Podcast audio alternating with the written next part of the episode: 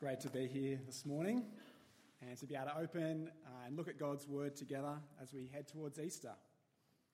It is a great moment that we have to reflect on who Jesus is for us. And in our passage today, we're going to see, we're going to think about who Jesus is and why he's worth sharing, and how we can be encouraged to be sharing Jesus. And that's my prayer for us this morning, and so why don't I start in prayer? Uh, Father God, we give you great praise and thanks for your goodness to us. Thank you that we can have this time now to spend together and pray that you would speak to us, that as we think about our Lord Jesus, uh, you would remind us that he is worth sharing. Amen. Well, in some ways, this passage that we're looking at today is very surprising because it gives away the end.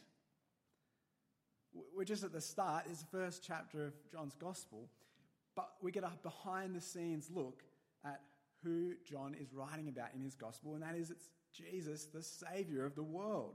He's not kind of holding it back, it's kind of right there to start off with, isn't it? And so we're going to be thinking about uh, this morning, there's going to be three parts, and the first part is just thinking about how awesome Jesus is as our Saviour. And John sort of begins his gospel, sort of, he, he can't just stop, but he can't do anything but just talk about Jesus and how amazing he is.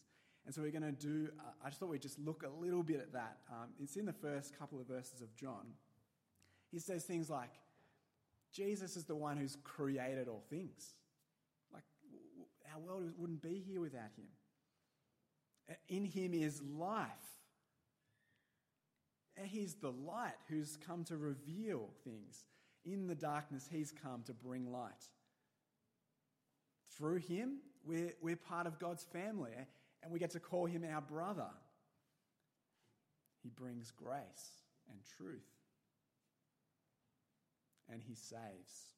And that seems to be what the real gravity is in the opening here of John's Gospel. And so we sort of skip forward to the verses that were really helpfully read out for us. Thanks for that, Peter. Uh, look at with me at verse 29. The next day, John, that's John the Baptist, saw Jesus coming toward him and said, Look, the Lamb of God who takes away the sin of the world. When he sees Jesus, he just cries out with praise for the one who's come to lay his life down for the whole world, for our ugly sin so that we might not have to bear it ourselves. He is that slain lamb who gives himself as a sacrifice for sin. He's the Saviour.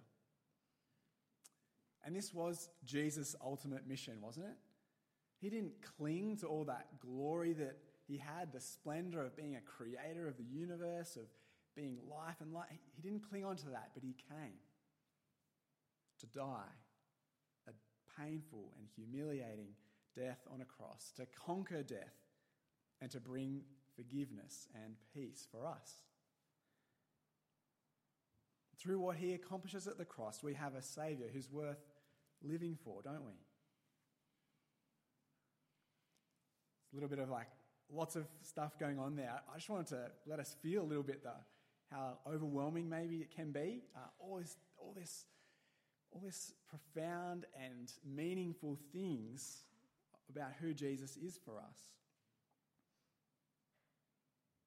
Can I ask you this morning, what is it for you that's so special about Jesus? I know this series that uh, we're, getting, we're getting to partner with you in and you'll take on as well uh, over the next coming weeks. That's part of it. And I think if we reflect on who Jesus is for us, that will fuel us to be able to share and to be excited to share. Um, there's something about just understanding, feeling the weight of how worth, how worth it is, how much it is worth to, to know Jesus. Um, I, I, was thinking about how um, the, the, engagement ring that I bought my wife, like in and of itself, it, like it's quite quite expensive. Um, it's it's just a ring though. Like, what's so special about it? Well, what's special about the ring is the person that I'm giving it to and how, how awesome that commitment is that we, we can have, and how much we want to be committed to each other. It's not that the ring is the valuable thing, it's the, it's the person. My wife, I'm married to Lillian, and, and it's, it just helps us think through that um, what is worth for us will shape how we live. What's, what's valuable to us shapes what we do. And so remembering about Jesus and what it is about him that's near and dear to our hearts, I think that's what's going to empower and invigorate us. To know the God of, who's the creator of the universe and that he forgives us and restores us. We have a great treasure in Jesus. But, secondly, it can be challenging, can't it? I know just uh, from Jethro and Tom sharing a little bit there, it can be hard, can't it? There's challenging. There's a challenging aspect to sharing Jesus, and I think this passage resonates with that, and it's going to help us. So, what, what, what did we see when the, Jesus was kind of being met by these people? There was a lot of excitement, wasn't there? There was a lot of excitement about Jesus, and they wanted to share about him with people that they knew. Uh, let's read about that kind of that feeling that spreading happen in verse 40. Just look down there with me.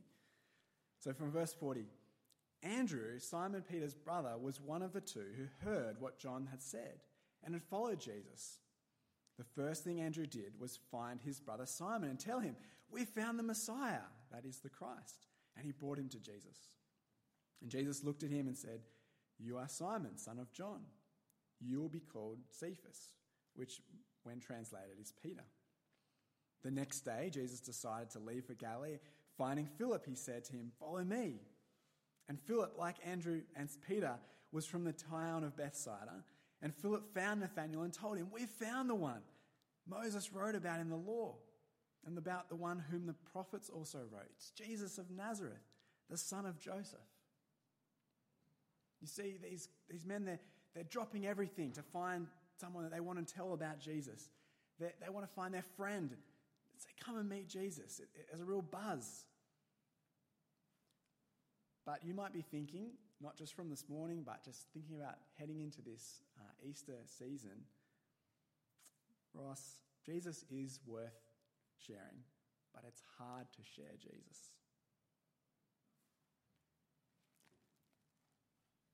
Imagine being Philip. You're so excited to share, and you say, Nathanael, Nathanael, I know this sounds crazy, but I think I've found the man who's going to save the world. And in that moment of excitement, kind of getting a big bucket of cold water in your face because of how they respond. And Peter so helpfully uh, picked up on that in, in reading this passage. Look, look at it in verse 46. Nazareth? Can anything good come out of Nazareth? It's, a, it's, it's really awkward, isn't it? I don't know if you felt it. I think it was really great the way you read it for us. It just sort of oh, stopped him in his tracks, surely. And, and isn't this a kind of response that we might get as well? Uh, Jesus is, he's a bit outdated, isn't he? Uh, no thanks, I'm not interested. Can't believe you're into all that stuff. Uh, I think religion and faith should just be a private thing. Having that kind of response would be pretty, it's pretty challenging, isn't it?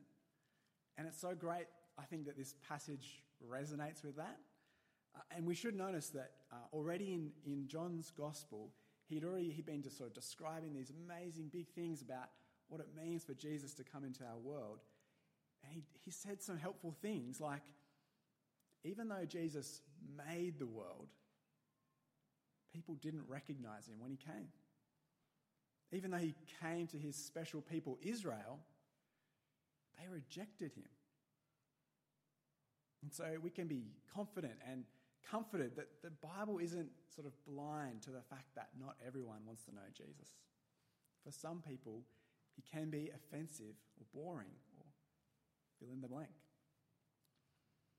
And I, I know that I'm speaking to myself a little bit here as well. Uh, I find it too easy often to think, uh, now's not a good time to talk to so and so about Jesus, or they've probably heard it all before, or like, I got this flyer, or I can invite someone to this event, but is it really going to make a difference? But Philip, remember, he sort of had this whole bucket of cold water, sort of just been, you know, the hand was up, uh, no thanks. Um, he doesn't he doesn't sort of get two faced, and he just says, "Come and see." And he holds out an invitation for Nathanael to come and meet Jesus. And it can be a really powerful thing to be invited. I'd like to tell you a little bit about Harry. This is Harry. Uh, he is a farmer who lives down with his wife and his, some of his family in the Bega Valley. And he tells his story that he didn't make life easy for people who tried to share the gospel with him. But he does also say that God was working in his heart, in his life. He says that uh, when we were expecting our first, uh, our second child, God was impressing on me that I didn't know why I was here. I didn't know what was, I was living for. And these kids are going to grow up fast and realize that their dad doesn't have any answers. But just at that time, some Christian neighbours came into our lives and they invited us to church. And from there, like God worked in Harry's life and helped him understand his need for the gospel, and he put his faith in Jesus. And Harry was actually one of the leaders at the church that I grew up in. And so, like, I just think back, like, so I'm so thankful to those people who invited Harry and his family to church because it's been such an impactful thing for me. Like, it's grown me in my faith that I could be encouraged by him.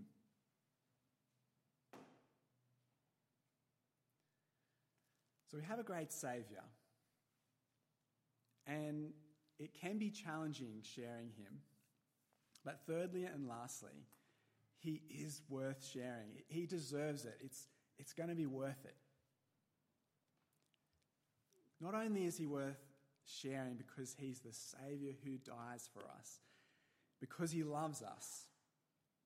But it's also it's good for us. Uh, as our conviction grows uh, that it's worth sharing Jesus personally, then it helps us navigate these challenges, these obstacles, these setbacks.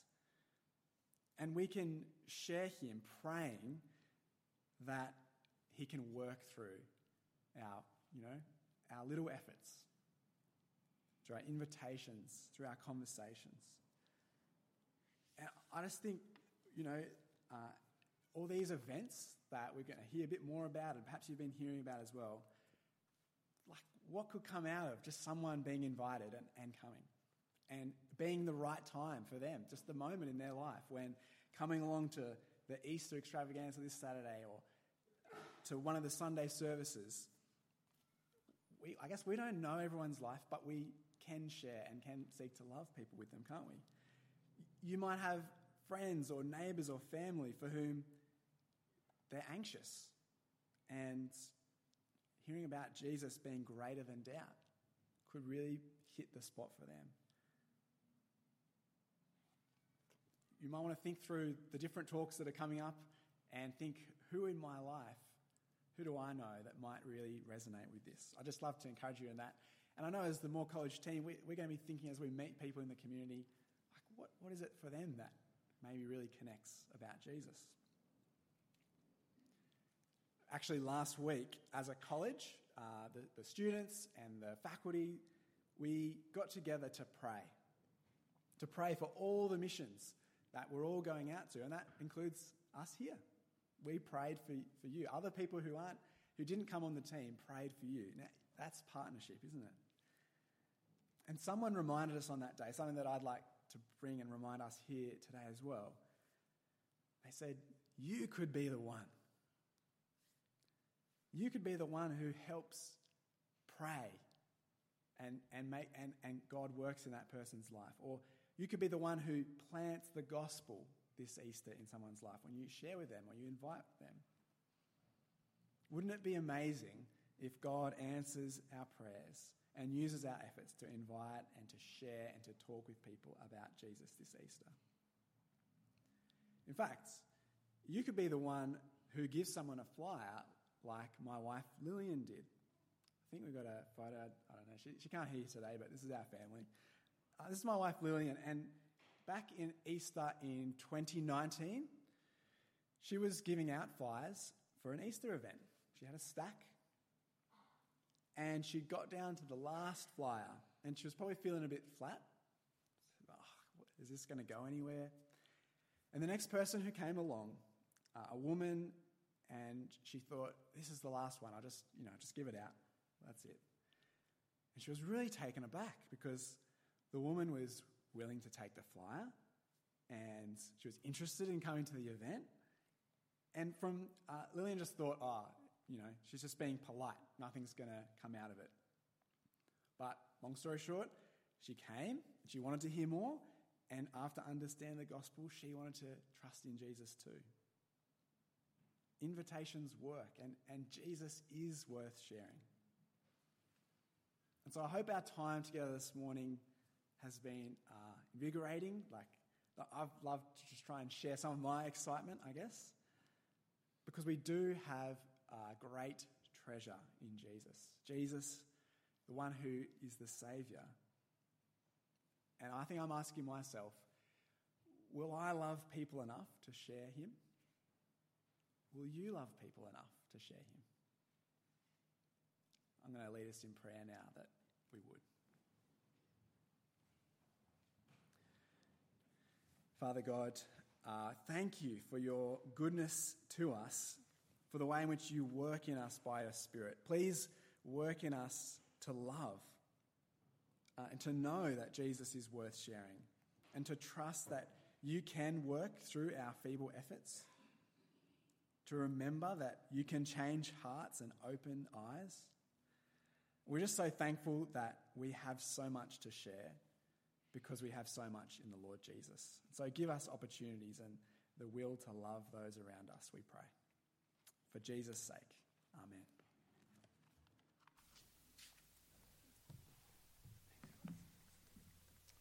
in response to what we've heard, we're going to sing. It's a song that reminds us that there is no other name under heaven and earth by which people can be saved.